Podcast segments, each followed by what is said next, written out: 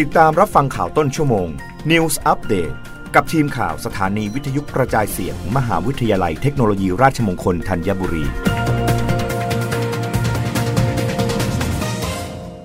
รับฟังข่าวต้นชั่วโมง โดยทีมข่าววิทยุราชมงคลธัญบุรีค่ะ กรมการขนส่งทางบกเริ่มผ่อนคลายมาตรการขอต่ออายุใบอนุญาตขับรถ และใบอนุญาตเป็นผู้ประจำรถไม่ต้องจองคิวล่วงหน้า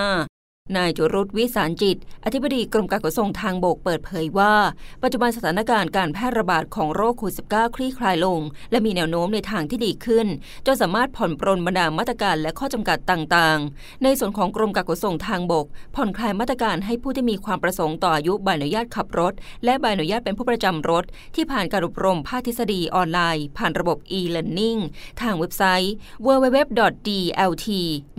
e-learning.com มาแล้ว สามารถนำบัตรประจำตัวประชาชน ใบอนุญาตขับรถฉบับเดิม ผลผ่านการอบรมออนไลน์พร้อมใบรับรองแพทย์ เข้ารับบริการต่ออายุใบอนุญาตขับรถ โดยไม่ต้องจองคิวล่วงหน้าได้ ทุกสำนักงงานขนส่ง ทั้งสำนักงงานขนส่ง กรุงเทพมหานครพื้นที่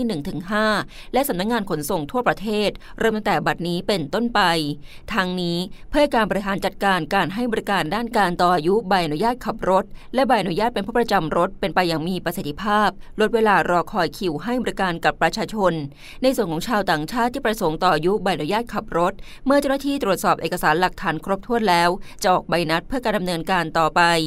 อย่างไรก็ตามกรมการขนส่งทางบก ยังคงดำเนินการตามมาตรการด้านสาธารณสุข เพื่อควบคุมและป้องกันการแพร่ระบาดของโรคอย่างเคร่งครัด นอกจากนี้กรมการขนส่งทางบก ยังขอแจ้งเตือนประชาชน อย่าหลงเชื่อกลุ่มมิจฉาชีพ แอบอ้างรับต่ออายุใบกับขี่บนโลกออนไลน์ ไม่ต้องอบรมหรือทดสอบ เพียงแค่ค่จ่ายเงินก็รอรับใบกับขี่ที่บ้านได้เลย ซึ่งไม่เป็นความจริงอย่าหลงเชื่อโดยเด็ดขาด เพราะการ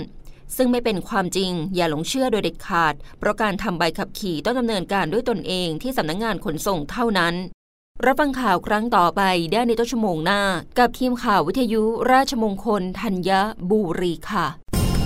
รับฟังข่าวต้นชั่วโมง News อัปเดตครั้งต่อไป